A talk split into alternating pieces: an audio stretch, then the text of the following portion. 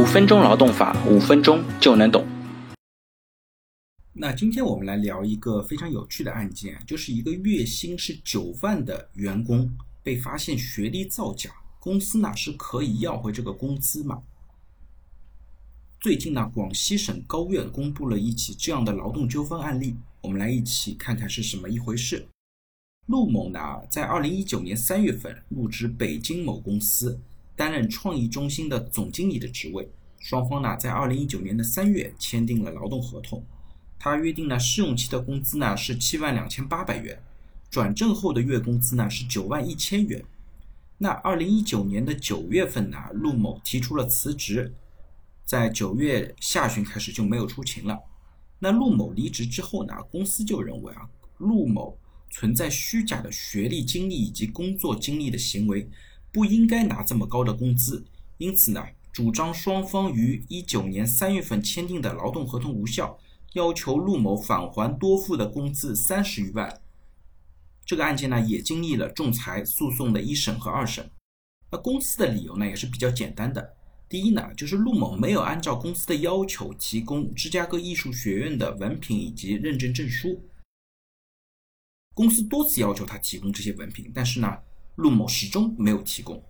公司呢也有理由认可推定陆某隐瞒真实的教育经历、虚构教育经历。第二呢，鉴于陆某不提供学历证明，且工作表现较差，公司呢对陆某的工作经历进入了专项的调查，发现呢他在2010年到2014年供职过的有两家公司呢并不存在，给陆某出具离职证明的呢都是纯内资的公司。而且呢，陆某还是这家公司的控股股东。第三呢，就是公司本身基于陆某的教育经历以及他的丰富的工作经历，在决定录用陆某，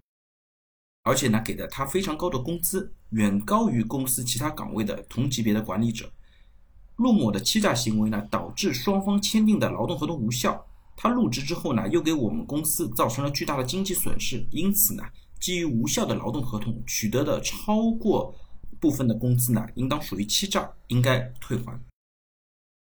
那对于员工来讲呢，他的理由就是我在这个领域已经做了十多年了，那公司呢也对我进行了面试，充分考察了我的各方面内容。虽然呢他不能够提供相应的毕业证书，但是呢这并不影响公司对他的录用。